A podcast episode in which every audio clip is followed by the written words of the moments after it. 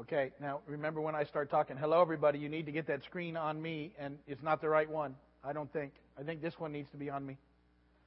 So keep working and uh, get me on all of them, and then it won't be an issue.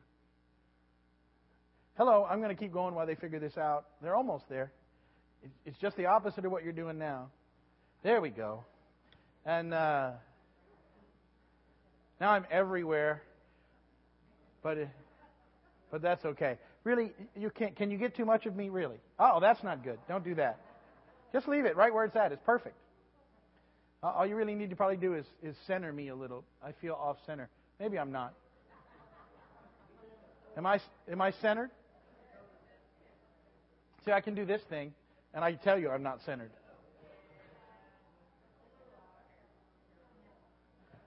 Wait, wait, don't touch the camera. I've got it figured out. There we go. Welcome to Vineyard Community Church. We are studying through the New Testament together, and I am uh, now. We are now in the book of Mark, up to chapter six, and we're making great progress. Uh, after we finish Mark, we're going to skip one book. We're going to do John after this one, and then we're going to come back and do Luke and Acts together. All right, so that's the plan if you're if you're reading ahead. Although, uh, whatever. Mark chapter six. We've been looking at Mark. Remember, the Gospels are all different. There's four Gospels, and they're written to target different audiences. Mark, in particular, is written to target a Roman audience. And the Romans are impressed with power, and so his Gospel jumped right out without a lot of the uh, background or the bio of the other uh, chapters, uh, of the other writers, uh, of Matthew in particular. But he got right into sort of the heart of the ministry of Jesus demonstrating his not only his power but his authority um, as he preached and and then demonstrated the kingdom of God. He said that the kingdom of God was upon us, and and then he demonstrated it by the, the miracles, the signs, and the wonders, and he continues to do that in these chapters. Remember, the kingdom is God's rule, His reign, uh, His right to rule, and that's here now. That and Jesus was introducing to uh, all of us again what relationship with God was intended to be. And that He's coming because it has become something far different at this point in history. And uh, it had become about rules and regulations and, and uh, an increasing amounts of rules and regulations. And that the, the ruling religious sort of faction of the day, um, the Pharisees, who had started with good intent um, to protect Judaism from being Hellenized by the Greeks had uh, sort of morphed into this hundreds of laws, rituals, and practices, and, and people couldn't get to God. And Jesus came to straighten things out. And we've seen, and we'll see again today, um, his, his compassion demonstrated. Not only his power and authority, but his compassion for people. Because uh, God hadn't been presented as a compassionate God for a long time um, he had become sort of this taskmaster who you uh, worked to uh, somehow try and appease. And the reason it's so important for us to grasp this is that it's it's not didn't just happen then; it happens all the time. This um, this sort of shifting into rules and regulations instead of relationship. For whatever reason, we sort of gravitate to rules, and Somehow it's just we think it's easier. Well, if I know the rules, then that's what I'm going to do. And yet, relationship with God is living and active and alive and led by the Spirit, and, and it's to be an adventure and it's to be a part of life. And, and so it's not to become something that we can put rules around and throw into a box and say, well, this is my religious life. My, uh, it, what it needs to be is my relationship with, with God in Christ is, is you know it's amazing. It, it's uh, it's always something new. It's an exciting. It's an adventure. He he leads me and and I try and follow and and sometimes I mess up and I ask him to forgive me and he does and he gives me a new start and I I move along again and and he wants me to do the things that he did and he wants me to go and and and be a witness to his power. And he wants me to pray for people when I see a need. He wants me to to to bless them and and to ask to ask God to heal them and and to expect that He will. Uh, and to live in that tension of faith, knowing that Jesus has inaugurated the kingdom, that He's going to bring it to fulfillment when He comes back. And So this is the, the process that we engage in, and we have to uh, know that the Gospels to see the, the ministry that Jesus has laid out for us. And, and maybe we get a little overwhelmed because we see the things that Jesus do and we think, well, we can't do that. But, you know, Jesus, led by the Spirit, did these things and he said, so will we. And so um, we, we sometimes limit ourselves by thinking, well, you know, I can't do that. And, and yet, if we're open and obedient and listen to the Lord, you'll be amazed at the things that God will have you do throughout your life. Uh, sometimes we try and get out there in ourselves, and we'd like to do, I'd like to say, everybody we prayed for have this happen and that happen. That doesn't always work. And, and if we're not careful, we get discouraged and think, well, it doesn't matter. What difference does it make? And yet it makes a significant difference. And we're to continue praying. And we're to continue asking God to move in people's lives. To the point of being willing to say, God, you know, uh, if I have to pray for a thousand to see one healed or changed, it's worth it for the one. And, and so we, we continue to press on in this understanding. Well, um, we've, we've been reading and, and continue, we'll continue to read about the things that Jesus does. And Mark 6 is kind of interesting um, in its own right. There's some neat things that happen. There's some, there's some, there's rather, there's a, there's sort of a gruesome story in the middle of Mark 6 that we'll read, and I'll, I'll try and tell you why it sort of shows up there. And um, I think sometimes we, we forget how violent um, life can be. And we might read the story and we sort of gloss over it, but it's a truly violent part of the story. But, but we'll get to it. Um, so let's go ahead and read Mark chapter 6. There's 56 verses. Um, you should have them in your outline. Uh, and if not, uh, you've brought your Bibles and you can turn to Mark chapter 6 there. Or you could open one of the Bibles that are in the rows. Or you can just let me read it to you with my melodic tones this evening. Now there's a lot of pressure. Mark 6, beginning in verse 1. Jesus left there and went to his hometown accompanied by his disciples. When the Sabbath came, he began to teach in the synagogue, and many who heard him were amazed. Where did this man get these things? They asked. What's this wisdom that has been given him that he even does miracles? Isn't this the carpenter? Isn't this Mary's son and the brother of James, Joseph, Judas, and Simon? Aren't his sisters here with us? And they took offense at him. And Jesus said to them, Only in his hometown, among his relatives, and in his own house is a prophet without honor. He could not do any miracles there except lay his hands on a few sick people and heal them. And he was amazed at their lack of faith. Then Jesus went around teaching from village to village, calling the twelve to him.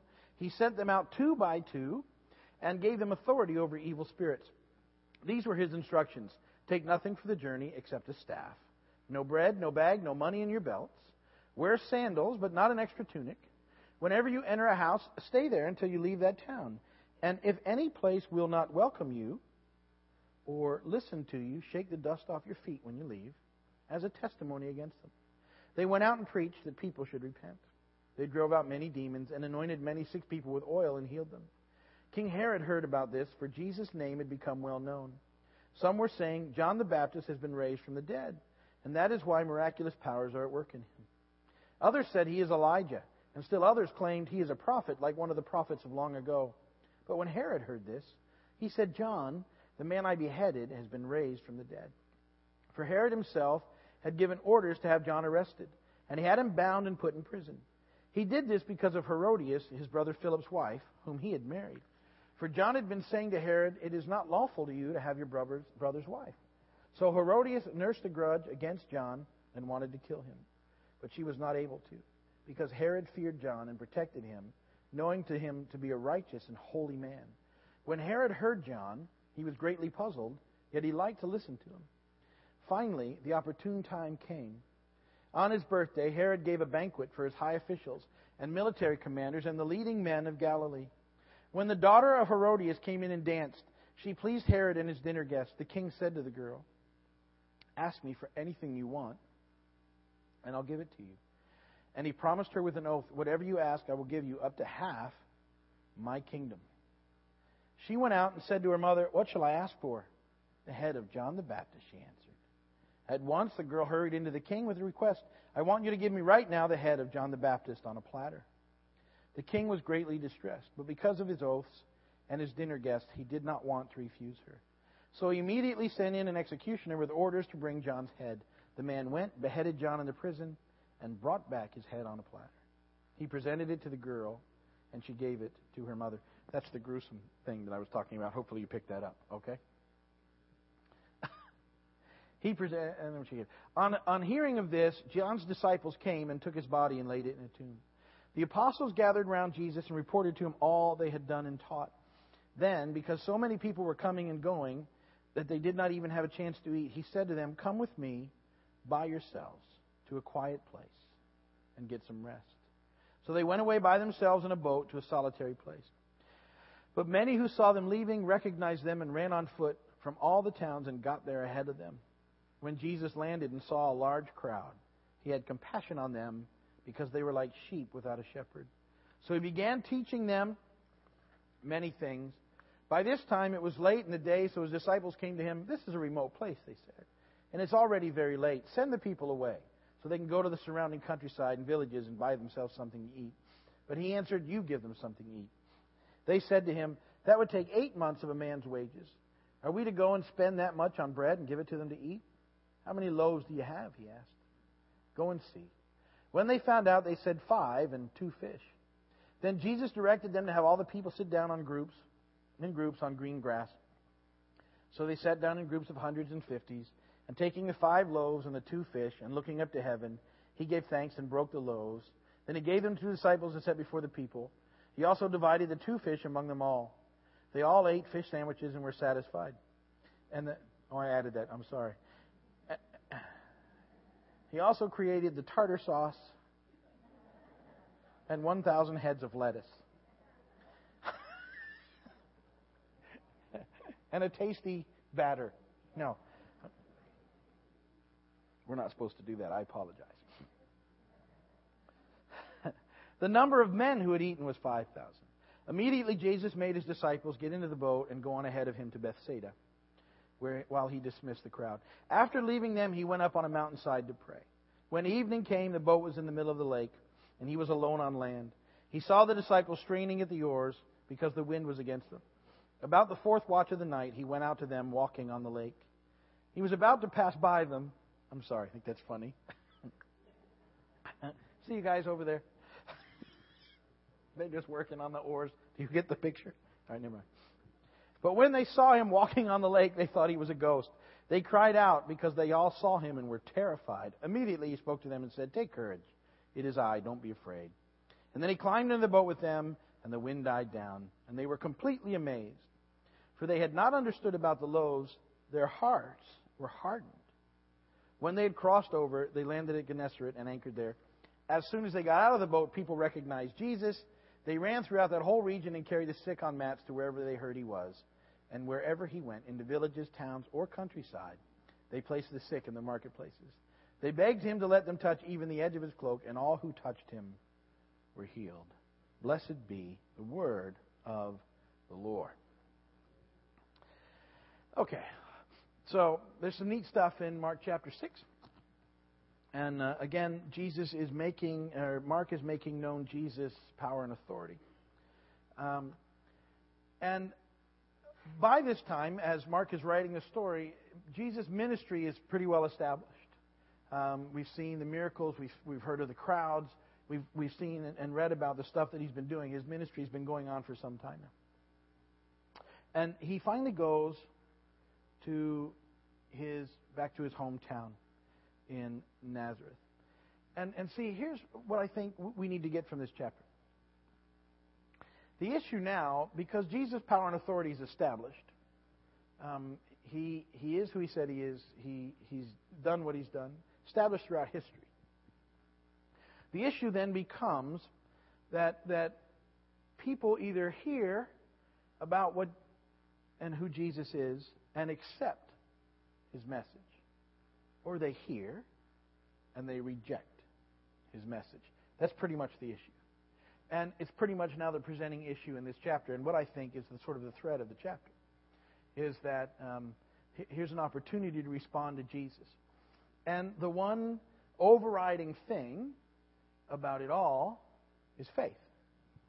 and, and who's going to respond in faith and who isn't, and, and what takes place in the process. And so Mark begins to write about reactions that people have as they encounter Jesus. And, and I think they're, they're fascinating reactions because I think that they remind us of the reactions that people have now when they encounter Jesus. And their choices are the same. They either accept, believe and accept in faith, or they reject. Those, those are the two options. They have been for the last couple thousand years. The options haven't changed. You have two. And, and how, when Jesus impacts someone, how different things can be and how differently people can perceive the same set of circumstances is fascinating. All right, so his ministry is well established. He goes back to his hometown. And he, the Sabbath comes and he teaches in the synagogue as it, as it was his custom.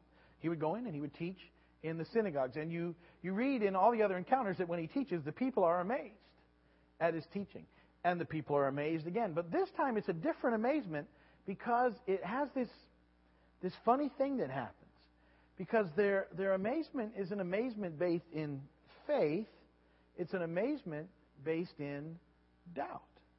Because listen to what they say. Isn't this the carpenter? Isn't this the scrawny little kid that grew up down the street?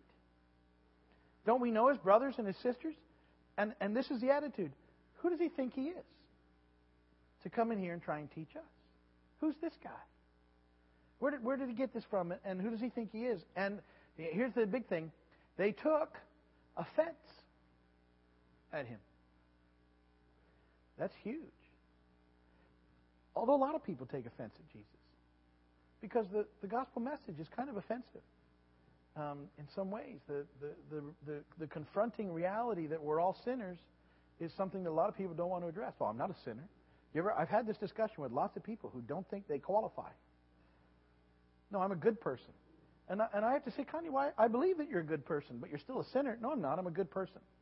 And, and they have this idea that it's a weight and measure thing. I've done more good stuff than bad stuff, and that's how it works. And I'm like, well, where'd you get that theory? It's, that's just, you know, your idea. That's not, where do you get that from?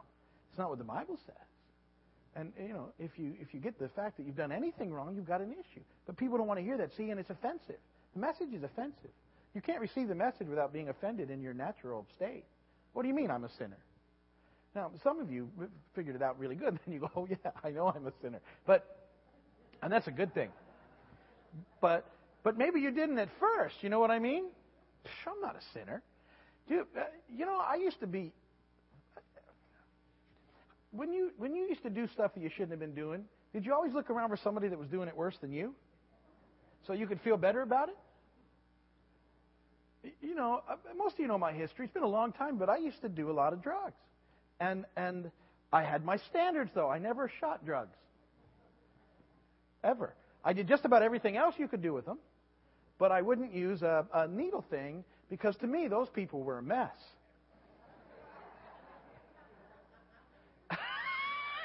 How stupid is that? But, but oh, see, I had my swell. They're, they're bad people. Hey, how do they do that? So, so we're see we're looking for that, but but in an, in and of itself, coming to the place when you're confronted with the message of Jesus, you either accept it or you reject it, and it, it can be offensive to people. Well, because it, it, it goes against everything that they want to believe, and most of the time, a lot of people reject the message because they really don't want to change, and they don't want to be told that they they should do certain things. And I always try and tell them, you know, the Bible isn't about what you can't do; it's about what you should do, what you can do. And the things that are no in the Bible are for your protection, not to steal life away from you. They're to keep your soul intact. If there's a no in the book, it's so that your soul remains intact. Because that's all God cares about. He's not a cosmic killjoy who's, who is, is trying to make you, you know, work your way through by being miserable. It's not how it works. Anyway, the, the people that knew him heard him and they began to resent him. And, and so, so great was their lack of faith that he couldn't he couldn't do anything there. He, he left. Okay. They just rejected. Just get out. We don't want to know you. And, and so there, there's something that we need to be careful because now well, that's quite a story. But but you know sometimes I think we can become so familiar with how we do things, that we think God always does things this way, and and if Jesus really shows up, we get offended. Do you think that can happen? I do. Well, that's not how we do it. If he's doing it, okay. Anyway, it's all part of the process. That's what they felt. So I can relate to what they felt, but that's how it happens. So that's the first six verses. Then um, in verses 7 through 13, he sends out the 12 and he gives them specific instructions, and, and he sends them out at different times with different instructions. This time it was like basically, don't take a whole lot with you and go. I'm going to give you authority to do stuff I've been demonstrating to you, because that's what Jesus modeled. He did it. His disciples watched. He taught them how to do it, and he said, Now you go do it. And then they would come back and report to them, and he would readjust whatever he needed to readjust with them and send them out again. And, and ultimately, this was the model for all of us. He sends us out to do these very same things. Go in, in my authority and do these things. And again, everywhere they went, people had the same option. They could either accept or they could reject. And Jesus said they'll either do one or the other. They'll accept your message or they'll reject your message. And if they reject it, then dust your feet off and move along. Because people are going to do it. My, my hunch to you is that they were, they were smacking their shoes off a lot. Okay. That's another town. And, and yet, there were places where they were received, and that continues to happen again. But it's the encounters that happen. Now, verses 14 through 29 was a story about Herod, and, and I think a fascinating story um, because I think Mark uses it to point out the difference between belief and faith.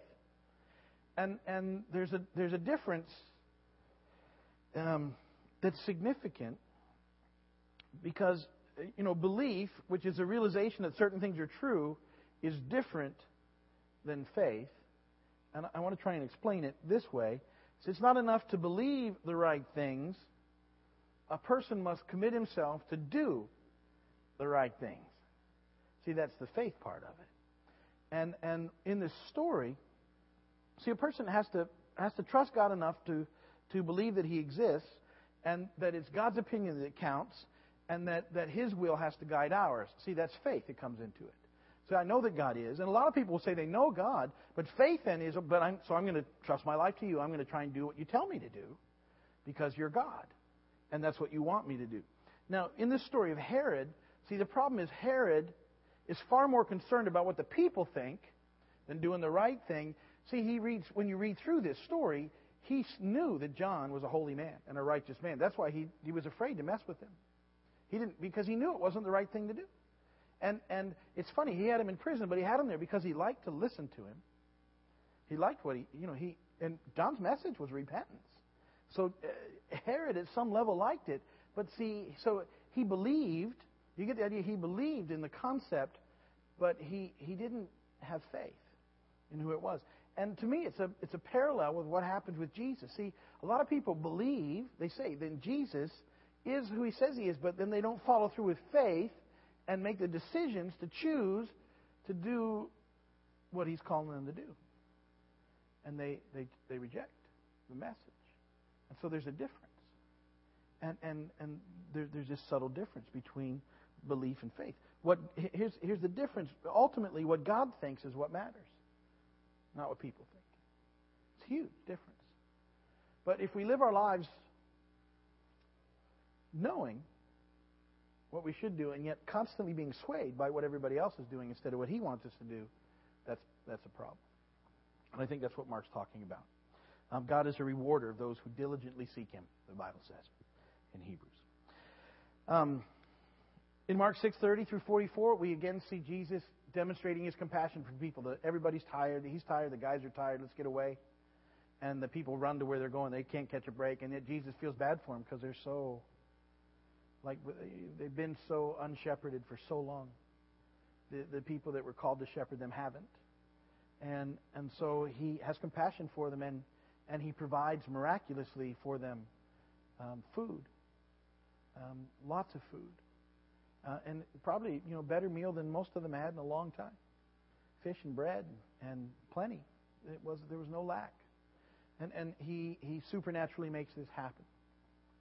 Now, the, the last little story fascinates me as well because of something that, that is Mark records in the gospel. And he says something in verse 51 that, that makes that whole thing stand out to me. Um, he says the disciples hadn't understood the miracle of the, the feeding because their hearts were hardened. I don't know if you've ever caught that before, but these are his guys. These are the guys that are hanging with him, that are watching everything that he does, that are with him all the time, who've heard, who've believed, who've followed, who've gone and done the stuff that he sent them to do. And yet the miracle with the loaves, they just they didn't quite get it. And and then Jesus walking on the water scares them. And that little verse, and I kept thinking about that, their hearts were hardened. And see, here's a problem that I think we have and that he's pointing up there. Um, living in this world, and and because it's fallen and broken, I think all of our hearts get hardened. And our hardened hearts often keep us from seeing God at work. They, they keep us from really seeing and knowing Him and what He's doing. And even when we're doing our, our, our utmost to follow after Him, I think we can still miss Him pretty easily. And we can miss some of the things we do because we, it's quick, we're, we're quick to get our own ideas about how things should go. And I think the disciples were like, go tell them to go away. Go get fed. We're tired. We don't want to. Do, do you get the struggle? We don't want to do anymore. We had enough. We've been out. We've been doing it. We've been going, going, going. We just want to break. And, and we want to hang out and just eat and, and, and get some rest, and yet we're doing it again. And, and go send them somewhere to go get some food. And Jesus, no, you feed them. He's, he's making his point. Guys, this is, the, this is it. This is what we're doing. We, we, we care about people. The, the, the system that's established doesn't care about people the religious order of the day, we're just going to be just like them if we send them away and say, okay, you know, thanks for coming, but go and, and take care of yourselves and we'll see you when we see you.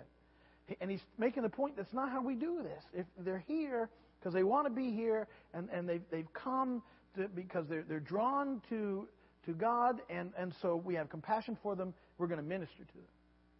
And they go, and, and now they're, uh, they're tired, and now they're stuck out in the boat, and they're, they're just rowing. I have an idea they were complaining. Anybody got, want to wager?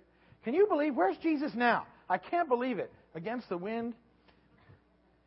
And I think he's just going to pass them by. He don't want to hear it. you know, Jesus is about to pass by. Well, I'm not going to them guys. They're complaining about everything.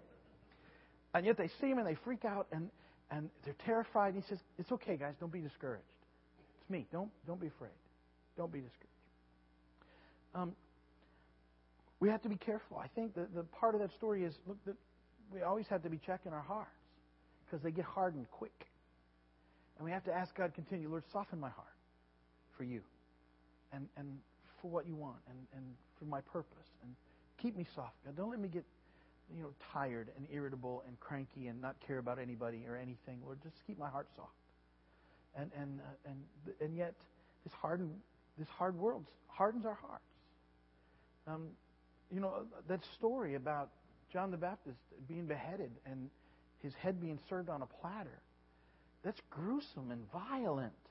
And yet I realized as I read it, because I'd read it so many times, I just sort of read over it like it was in a, you know, and, and I, it stopped me and like, man, I must be really getting hard because that's horrendous. And so we have to be careful of, of hardening of our hearts. And even his disciples had to be aware that it could happen. And, uh, and so keeping our hearts soft before God will allow us to know Him and to continue to grow in Him. And that's enough for Mark chapter 6. If you have prayer requests filled out, why don't you pass them up to me? I'll pray for you. If you're watching my video, they'll pray for you in the uh, venue in Williston. Or you can call us or write us. I'd be happy to pray for you. God bless you. We're going to pray for everybody here that has prayer requests.